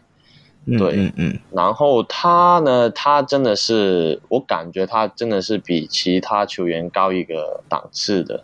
对，然后。因为他他是唯一一个我感觉走在球场上面有一个真的职业球员的感觉给到我的，因为他的对球的处理啊，或者甚至比赛前的一些准备的东西，他感觉起来都是比较职业的，他那个心态也是比较职业的。没有，因为我现在在看他的资料哦，他已经三十五岁，是有一点年纪是有点大。不过您讲说他已经有拿到香港的身份证，就对。他应该是拿到了，他应该是拿到。我我猜，这个我、哦、这个这个没有就什么官方的一个新闻，因为对上面没有写。哎呃、嗯欸，我突然想到说，如果像像他如果再年轻个五岁，然后他拿到香港身份证，不知道我们可不可以用？亚裔的名字签他，以以他的能力哦，以之前他年轻时候，他的能力应该是有有可以到那个水平，可以的哈。他现在虽然说他三十五岁啊，但是他现在还是甲一的得分王啊。他二十传均好像二十八、二十九分，哇，我刚刚算过，对。对，哇，他这个年纪。蛮厉害。然后他对球的处理就真的，他是一个控卫嘛，然后他他快是很快，但是他不是那种就是很黑人很很暴力的快，他就是节奏型的啦。他对节奏很很好，然后他对球的处理很好，特别是他一个空位嘛，然后 pick and roll 处理真的很厉害。嗯，对对对。哦，然后好，那我这里补充一下。Tyler Tyler Capkay 他身身高只有一一百七十五，我肯我是肯定的，因为我有现场看过啊。那可是我看资料，他写一百八十五，哎，靠北哦，那又是在骗人。哎，这个这个真的一定一定没有，一定最多给他一百七十八，是这是最多。穿鞋厚，穿很厚很厚的鞋可能一百八吧，最多一百八。那这我我我我肯定了，他大概就矮我半个头啊。那呃。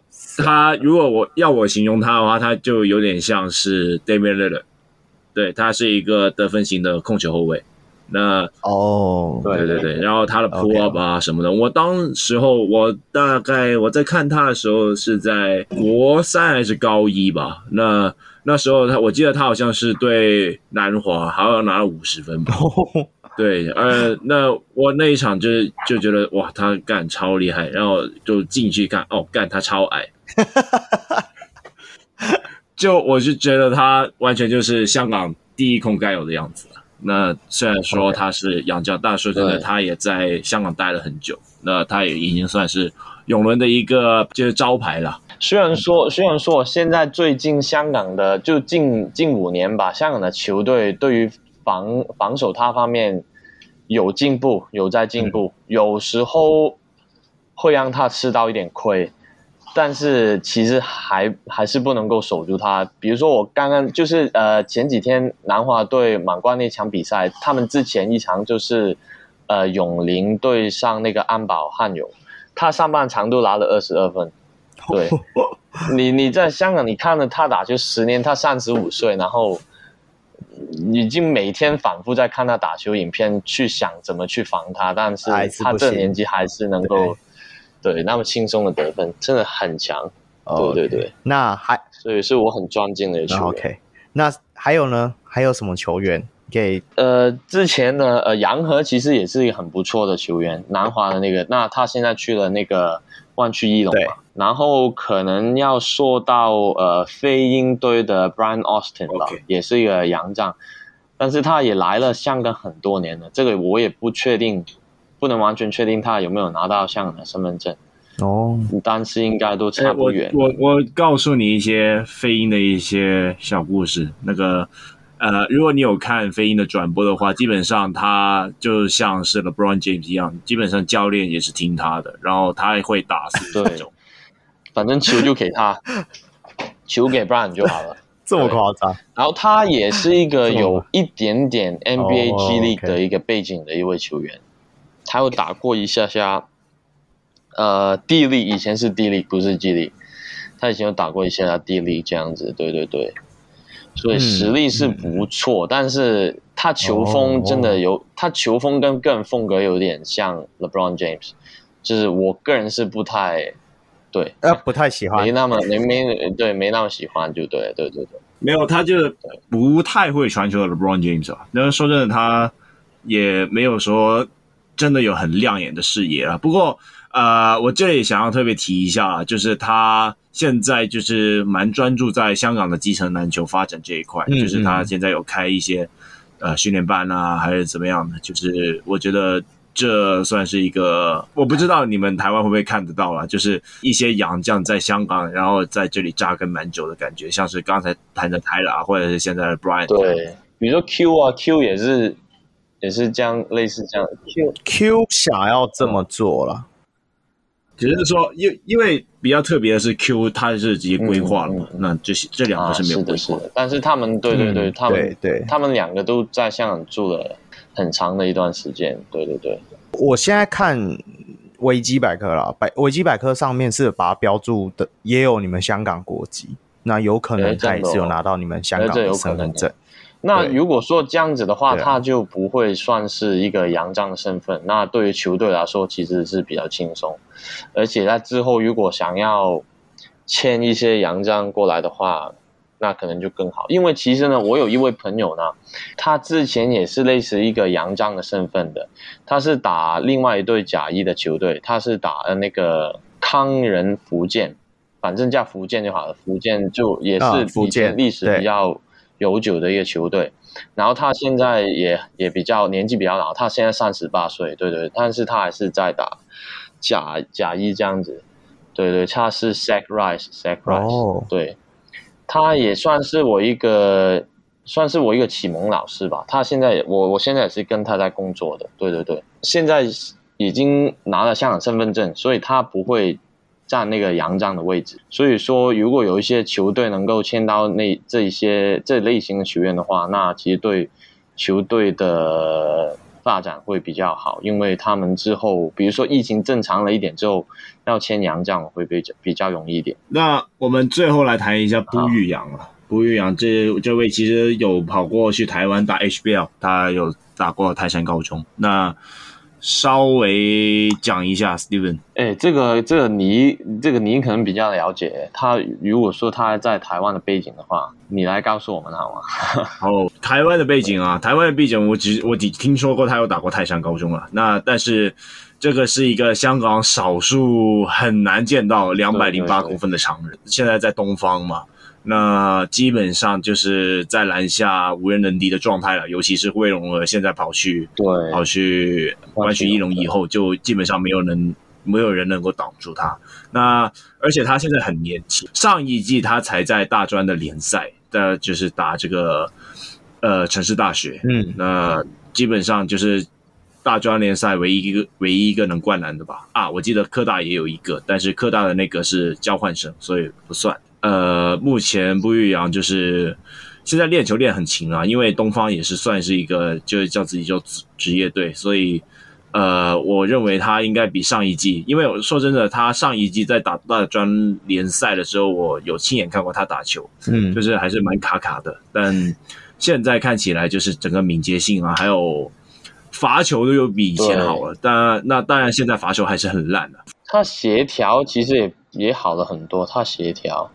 身体也是对对对，他协调也就也好了很多，就是一个两百零八公分，而且能够能跑能跳的一个本土长人。说真的，不要说在香港，在台湾也比较少见。对对对，对对对。呃，我我我讲一下他那时候在 HBL 的成绩。他初赛，他是在呃二零一八年的时候加入泰山高中，不过那时候他才二零八。还没有到现在二一零呢，没有到那么高。那时候他出赛了七场，平均上场时时间大概十一分钟，然后得分四点九分，四点四篮板。哎，那也不差。如果说以他这个出场的时间来说的话，你给到他二十分钟的话，他可以接近 double double 哎。其实后来我我是看到一些媒体的。就是他自己接受香港媒体的访问，嗯、他是觉得说台湾篮球比较注重速度了，所以节奏上比较快，所以他其实那时候在泰山高中的时候，并没有到非常很融入球队的感觉。嗯嗯嗯、啊，那一届的泰山高中也是在呃，我记得复赛左右就就就被淘汰。嗯嗯嗯，就是没有打到很后面了，对啊，所以大家对他印象可能就是没有那么多。我我这里稍微讲一下，就是布玉阳，他算是香港队未来的希望。对对啊，重点、呃。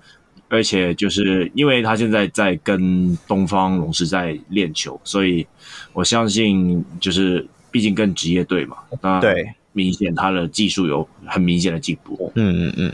而且我看我看我感觉起来，就是球队也花蛮多时间放在他的那个个人的发展方面的。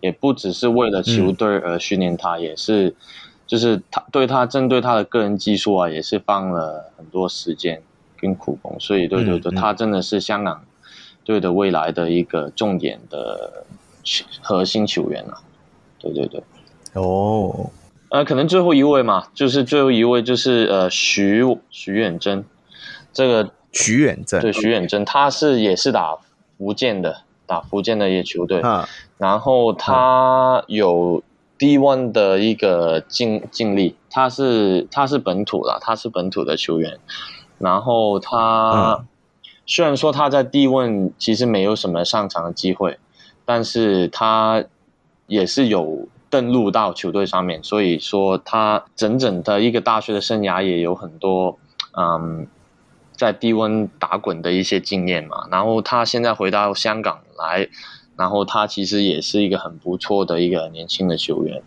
他是一个，他现在打的球队有时候会让他控球，他但他是其实是一个二号位，主要是得分，嗯嗯，然后他的三分啊、中距离啊、切入其实都很好，然后他打球的节奏感也非常的不错，对，然后他也是应该日后香港队的一位呃比较中中心的球员吧，然后他的哥哥是呃徐远成。徐远成，对对对对，徐远成。然后不知道有没有球迷有听过他的名字？对对对，但是他就是他的弟弟。然后弟弟其实他的 potential 比哥哥要更好一点，更好一点。因为我现在查资料是一查是查到他哥哥，所以我才会跟我才会知道说他是，哎，他哥哥也是打过 N C W A 的。稍稍微讲一下，就是徐远成他现在在香港东方龙狮，那就是。主要打四号位，那就就是做普攻的工作了。那弟弟徐远徐远征就是在康永福建，那他现在啊、呃，算不算是球队的第一得分手啊？还有杨绛了。那对，但他主要是兼任，对对对，他主要是担任球队的第一得分手的样子，而且不时候还会控球。那其实他在。Instagram 上面他也有一个账号啊，他好像是叫什么 How to Make into the NBA。那他也会有一些很 fancy 的一些运球了，那大家可以稍微搜寻一下。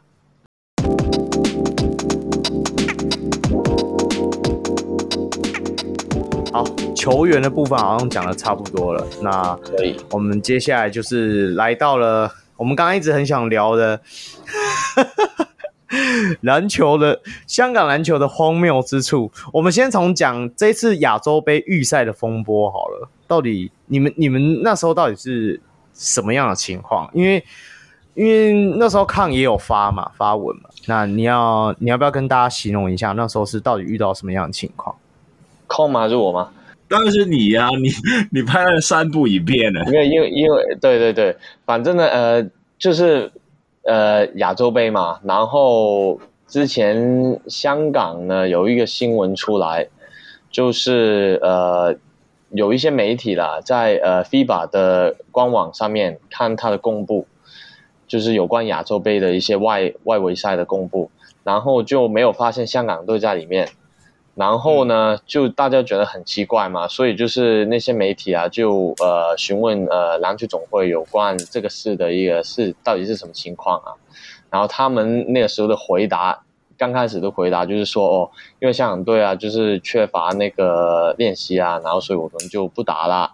然后之后呢又改口又说哦我们预算的不足，然后。所以就是在这个情况下呢，呃，这个报道了就被这个媒体去爆出来嘛，然后篮球界，香港篮球界虽然不是说很大，但是就很震惊，因为这么的一个新闻，怎么可能篮球总会不会自己主动去告诉大家为什么？要在一些媒体去自己发现，那他们是不是故意的不讲，然后就是想要蒙混过去，然后让大家不记得呢？然后所以就这个这已经很荒谬了，对。然后他刚开始又说哦，因为我们缺乏那个练习，所以不打。然后最后又说因为预算的问题，所以不打。然后他他们的讲法啦，就是很就前后不一，对对。然后呢，很多球员，香港队的球员，香港队的教练，在这个事情，呃，被那个媒体报道之前呢，他们完全不知道，他们一直就以为不，不知道什么，对，不知道没有，不知道他们要对他们弃权不打，他们一直以为都要打，但是他们在那个报道出来之后才知道，哦，原来总会不让他们打这样子。对，所以，所以这个就是很让很多球员都要发声，因为很香香港很小篮球一些问题会让一些球员敢在社交媒体上面去讲自己的想法，但是这个事情真的是太荒谬，所以那些很多球员都呃愿意去发生在这个事情上面，然后在一轮的压力下，就是很多压力在不同的球员啊、教练啊，就是呃这个社会的一些讨论的热度下呢，蓝总就说：“哦，我们现在可以跟 FIBA 去讨论一下有没有重新参加的可能，这样子。”嗯嗯嗯，就是反正就会让大家觉得有一种。我不讲你就不做的情况，我现在讲了出来，我发生了，可能你就哦，那现在我就试一下喽。但是之后会不会进，我现在也不知道哦，就有一种这样的感觉咯，就有一种我们踢你一脚，你才动一下的感觉。所以就是说，哦、这个也是让很多香港的球员、跟球迷、跟教练或者本地的篮球粉丝就很失望的一个一个点。然后，所以，所以你们最后有有去打吗？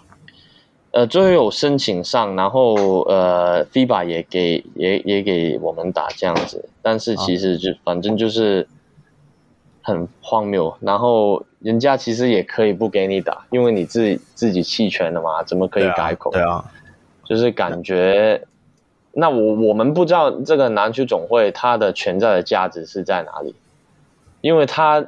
其实最主要的身份其实是安排这些事嘛，安排一些，比如说国，就是不能说这个这个国家队不是国家队哦，呃，反正就是代表队，对，香港的代表队的一些比赛啊，或者国际的一些赛事嘛，那这个是你的工作一部分，那你就直接，我不知道是什么原因啊，你就可能因为不想做，你就直接弃权不打，那我不知道他们存在的价值是在哪里。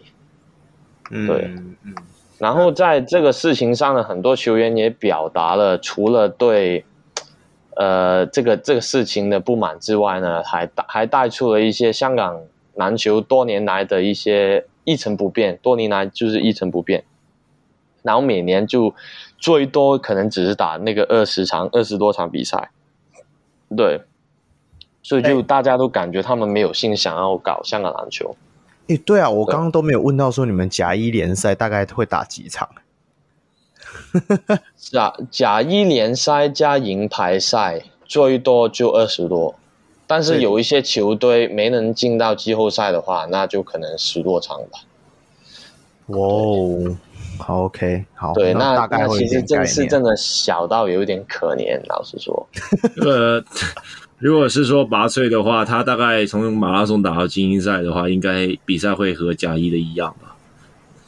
对，而且还不包括他们会，因为现在因为疫情的关系，其实有一些学校也会比较开放一点，可能有时候打一些杯赛、呃、联联对杯赛或者联校的一些。一些邀请赛或者打一些其他的比赛这样子，那有可能其实学校打的比赛比甲一还要多这样子。哦，对，所以这真的很可怜。其实那个 Plus League 也是两季才也都各打三十场啊，其实认真要打也是可以的。当然没关系，这是我觉得是整个商业模式，就是香港篮球还没有到达一定的程度，所以只能目前是这样做。对对对那我我我会想要再问的一个问题就是说，因为我们也讲了几乎快一个小时多的篮协的坏话，那你你可以形容一下你们像像你们篮协除了主办你们的比赛以外，他还有办理哪一些项目吗？像呃证照啊，还是说什么之类的？呃，他们其实的工作呢是负责推广推广，嗯、然后也提高。呃，香港的篮球，然后他们会举办一些比赛，举办一些训练课程，对，然后他们也会，呃，这个是他在他们网上写的哦，嗯，他们也说他们会加强与本本港及海外体育界联系，增进友谊，他们是这个是他们写的，对，但是呢，呃，在推广方面呢，举办一些比赛，他们确实是有举办一些比赛，但是那些比赛。整个体制呢，就可能十几年都没有变过，就可能每年都是那些特定的一些杯赛搞完就就是这样子，然后很多比赛就是那些比如说他像我们刚就早一点时间提到的遗嘱，嗯、乙组呢，很多比赛呢，遗嘱虽然说以前是在室内打，那好一点，但是有时候会在室外打，然后有时候、啊、对。对，我们今年就是在室外打的，我们的遗嘱，然后是没有水泥地吗？很可怕的一件事，我没有积分牌的，没有积分牌。那谁积分？不是就没有没有积分牌？会有积分员，会有积分员在呃坐在那个呃 table 那边，他们也会积分，但是有一些时候可能需要球员去问那个积分员，说现在时间现在打到几比几，是吧？对对对。是有这样子，有时候会有这样几种情况，但是其实正常来说啊，正常来说，遗嘱是会打室内，然后室内通常都会有积分牌的，那就好一点。通常之前打室内就好一点情况，但是可能今年疫情的关系，有在室外举举行的一些情况，对，那就会有这样子的一些情况。那那我再问一个，就是之前康有稍微提过，就是说像教练证的部分，所以他也是主管你们教练证。嗯的考核是吗？对，没错，他们也是有办这一些教练课程。那那你们考教练证的话，是能够呃到学校教球吗？还是说要达到怎样的成绩？那是怎么分阶的？这样子？他们其实这样子的，他们呃前两年吧，不知道康有没有去考？他有去考啊，然后排不到啊。哦，你排排不到，反正呢，他之前呢。因为这个是我个人的经历，我可以分享一下。今年二零二二年，他弄了一个初级教练的一个课程，但是呢，呃，你需要先练一个先修班嘛。如果你是甲一的球员的话，嗯、你是可以不用报那个先修班，就可以进到呃初级班。但是如果你不是甲一球员，你想要练先呃初级的班呢，你需要先通过那个先修班。对，然后那个先修班呢，它它是不定期举行的。而且它举行了，你还需要去通宵排队报名，通宵几个晚上去排队报名。对，然后我们那个时候就是那样子通宵，我跟我的朋友排了好几个晚上，排了三个晚上吧。然后，他那个安排还是很很过分，因为比如说他本来说哦，我们哦星期天的晚上七点钟就会开始接收你们的报名的表格，这样子，先到先得。那但是呢，他那一次安排呢，就是突然之间，在当天的，比如说两点钟，他提早了大概半天的时间，就开始说：“哦，我们现在收你们的表格了。”那那个时候很多人可能就在外面工作啊，或者什么嘛，因为有一些可能就是找一些朋友去帮他们先看的，嗯、然后他突然有这这样子的安排，就让一些本来在排，但是在外面工作又没有朋友在那个时候能帮他的。的人，那他就本来排了好几天，那他就没有了那个那个资格，那就白白排队了。对，所以他们这也是香港男总的一个，哦、就是我们习惯，但是我们也虽然说我们不想要习惯，但是他们就是这样子工作，他们的做事的模式就是这样子。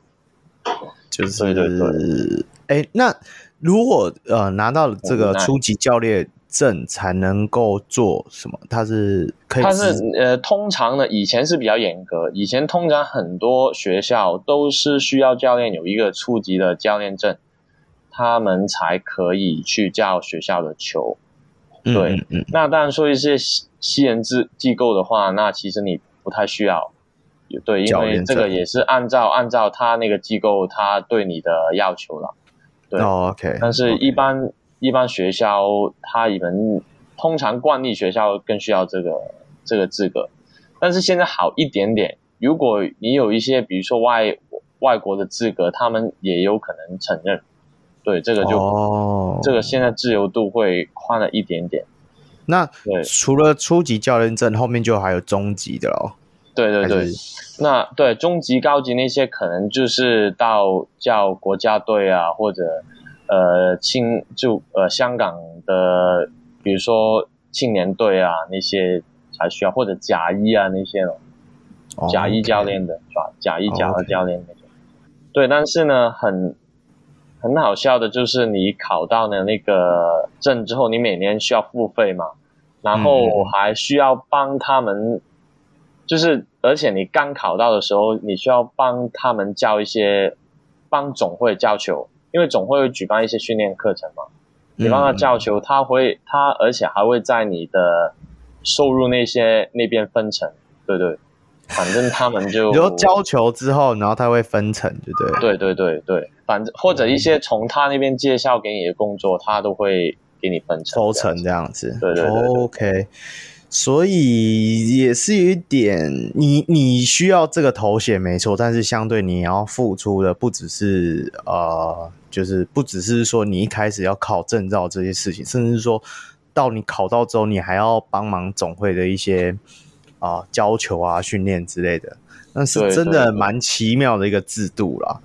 因为我讲奇妙啊，我我听说你在骂 T One 的时候讲话特别呛哎。香港嘛，隔一个海岸，大家都是一家人，不敢不敢 太多。这个好敏感哦，这个这个东西这几天讲。对，一家人啊，一家人啊，一家人。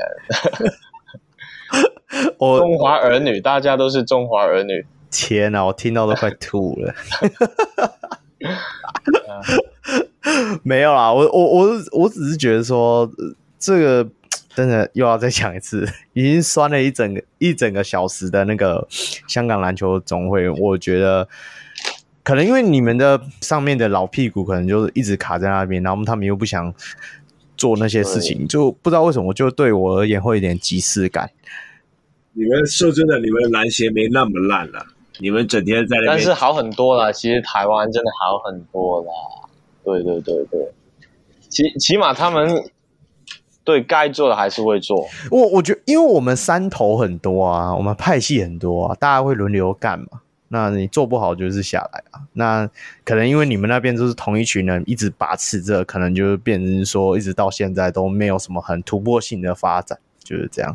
虽然说你虽然刚刚说有山头，但是有山头好的一个就是起码有竞争嘛，有一点竞争，他们才会想要做的比别人好，对啊，才会进步嘛。对啊。但是香港就是同一群人去去去弄整，就就是去 run the show，所以就是根本就没有竞争，就不会进步的。其实我觉得还是要主事者啦，就是篮协想要真的很呃。一直在正常的发展的话，我觉得还是主事者的态度是最重要的，对啊。对，那嗯，台湾，然后刚刚其实有一个点，嗯、有关于香港篮球职业化没有讲的一个点，就是比如说台湾啊，它现在 Plus League，它整个职业联盟的运营是从一个呃私人的机构或者公司去运营，对啊，是公司，所以台湾篮协只是一个协助的一个角色，对啊。或者你看 NBA，NBA 不是由 USAB 去运作的，它是由 NBA 去运作的。对对对对，所以说，如果想要有一个职业联盟的话，其实是有需要，确实是需要有一些机构或者有一群人跑出来，就是以私人的名义去做这个事情，然后可能篮球总会在旁边当一个顾问的身份。但问题是，篮球总会是不会允允允许这一件事情的。不不允许这件事情哦，对他们不会，因为他们就是只是想要，还是只是没有人想做？呃，这个两个啦，两个都都有关系啦。但是我感觉，如果有人想做的话，除非你有很大的一块钱，然后可以用钱把把他们的嘴巴塞住的话，要不然的话，你只只只有一个，我我你就跑到他们那边去告诉他，我很想做，你可不可以协助？他们绝对不会。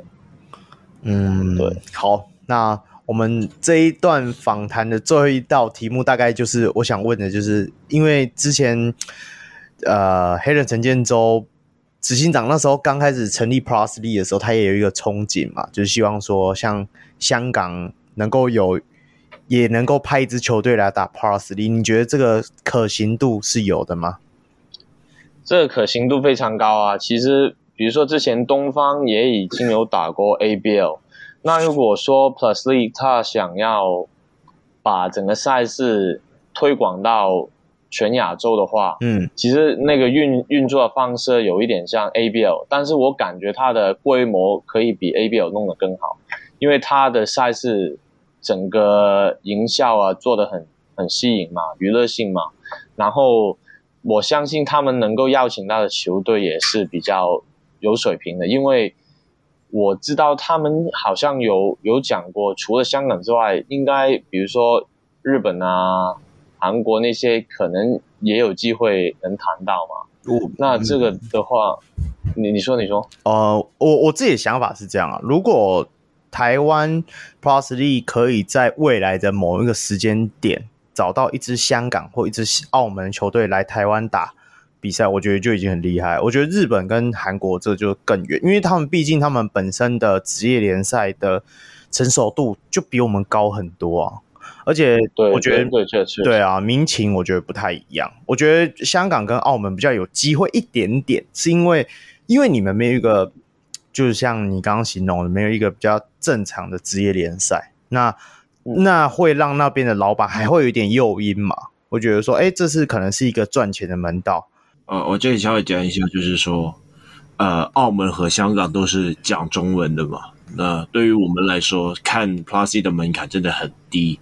可以在 YouTube 看，而且还有中文转播。那可以在对对 YouTube 上面看到自己支持的香港球队。我觉得这是一个，就是这是一个对香港球迷来说很便利的事情。我是蛮期待有一支球队就是可以加入 Plus League 里面去打了。香港的话，呃呃，无论是香港还是澳门，我觉得也是可以去考虑的，尤其是在中文圈这一块。对啊，我觉得这可能性我，我我。我我感觉百分之百啊，接近百分之百一定会发生。我我讲真的，因为因为其实除当然除非当中如果说有一些私人的恩怨，对，或者说说就是谈不拢。但是我基本上如果说，比如从商从商业的角度出发的话，你们刚刚说的，就是可以打开一块新的客户群嘛。对于比如说一些投资的投资的人，对，然后。虽然说现在其实也已经蛮多香港的球迷有在看 Plus League，但是如果说哦有了香港的球队，嗯，然后台湾的公司也会感觉哦多了香港人看，那他们打开了一块不一样商机这样子，对对对。然后对于比如说香港如果比如说派出东方去打的话，那东方也会知道哦他们会可以在呃。台湾有更大的一个曝光率，然后他们谈赞助啊，或者谈呃呃呃那些那些广告啊，也会更容易谈。嗯、对，所以我觉得这个好处是真的很大。其实其实之前东方呃在打 ABL 的时候，呃南华队已经有在跟 ABL 去谈说要打的，然后在然后在疫情之前，好像南华已经差不多。要确定要打 ABL，只是疫情来了，然后南华就没有打。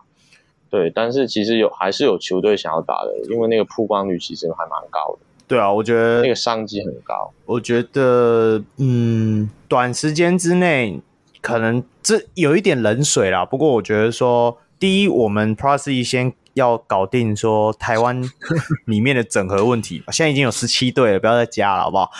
这是第一点。第二点是，我觉得会。在 Plus League 可能在第四、第五季开，应该说第五季以后开始，如果已经有开始成长的停滞期的时候，再往香港或澳门去发展才是比较可行的啦。就是说，如果还在。就是讲白一点，就是台湾的老板还没赚够钱的时候，他不太可能说放别人进来一起赚钱。但是如果大家大家都赚到说，哎，好像没有能够再继续往前进的时候，那香港跟澳门就是另外一个突破口。那我也很期望说，未来某一天就会看到看陪着香港的队伍一起来坐在教练席之类的，对不对？递水，帮忙递水嘛。我感觉就是，如果说真的有这样子的一天的话呢，对于香港的篮球来说，其实是一个很能够带来很正面的一个一个一个效果的。其实职业比赛啊，职业运动比赛很主要的一个问题就是要营造那个归属感。对，就是对。所以现在为什么 Plus League 才会有主客场啊？然后每一队都有自己的主场啊，把主场弄得好好的，又有周边的一些商品啊什么的。嗯，因为就是要营造那个归属感出来。对，然后香港最缺缺乏的就是这一块。但是如果能够有一支球队代表香港去参加，比如说 Plus League 的话，那那个那个归属感就会增强。然后其实有一点像之前 ABL，但是 ABL 没那么火嘛，没 Plus League 那么火。Plus League 真的很火，其实 Plus League 做的真的很好。一个刚开始职业联赛来说，因为其实世界上没有太多职业联赛能够做到它的那个曝光率，而且可能因为。华人的群体比较大吧，嗯，然后比如说他们总决赛啊，嗯、他们好几支总决赛比赛影片，你看那个 YouTube 上面的 view 都有一些到一百万，对啊，one million 的 view，对、啊，其实世界上没有几个职业联赛能够做到那个水平，就是除了 EuroLeague 那些，以台湾一个不是那么大的一个地方来说，能够做到这个这这个规模，其实真的很厉害，对啊。对啊，对。我我我也没有想象过可以在呃总冠军赛看到连续满场的 体育馆啊，很很久了啊。以前如果要遇到这样，通常都要打琼斯杯啊那种，就是国际赛事的时候才会遇到。比如说一个职业赛，然后可以靠着这样子，我是希望真的以后未来有机会香港。能够组建一支球队来加入 Plus League 是真的会刺激到一些不同的感觉啊，对啊。其实我觉得讲讲短一点，像呃，目前陈建州就是说九月份可能会打夏季联赛。我觉得如果有机会下一季了啦，这一季我觉得因为应该不太可能。如果下一季在夏季联赛的时候，香港就已经能够派球队来一起。怎么讲交流的感觉，我就觉得算是成功了八成了吧。嗯，对啊，我觉得这也是一，一步一步来说的话。对啊，对啊，对啊，我我对啊。如果你你因为我们夏季联赛就是全本土在打嘛，那也是在练新秀。嗯、那香港的球队，你们的球队一定也会有类似的需求啊，对不对？那如果对有，其实我我知道之前呃有一些香港球队会都会在。都会就是到台湾去打一些热身赛。之前好像有对上东方有对上过金门吧，好像对，对他们有对过金，对，对，对，对有对过金球。哦，对，金门酒厂，而且还赢球诶，对啊，干嘛赢球很夸张吗？不要这样讲好不好？哎、欸，我们香港赢球啊，好厉害哦！这个其实还蛮正面的，但是就是没有没有什么报道，就是有一点。闭门呃做赛的的感觉啦，就是练病的感觉。但是其实以香港跟台湾的篮球水平的差距来说，香港要赢台湾是确实是不容易啦。哦，对，差距还是有一点。对，你你要知道，我们是被关岛吊打五十几分的球队。这真的吗？对啊，关岛哎、欸，对啊。哦、oh,，OK。OK，可是关岛，哎、欸，关岛很强哎、欸，不要大家不要看这样，关岛有好，但是中华队是想要在关岛那边取胜的吧？我们就是直接去被那边再教育啊。哦，是没错啦。对对啦，未来希望会好一点，未来。对啊，而且那时候想要赢关岛的时候，你们你们的规划是阿巴西，不是阿提诺、哦。对啊。OK，好。我们今天聊的真的非常开心。好，那最后我们还是要谈一下，就是最近很火热的湾区翼龙，大湾区的湾区翼龙啊。那两位香港人怎么看这支队伍？湾区翼龙，我感觉其实他他们本身是打算是在香港一支职业队，反正是湾区翼龙本身是依依据代表大湾区或者香港的一一支职业队去打那个。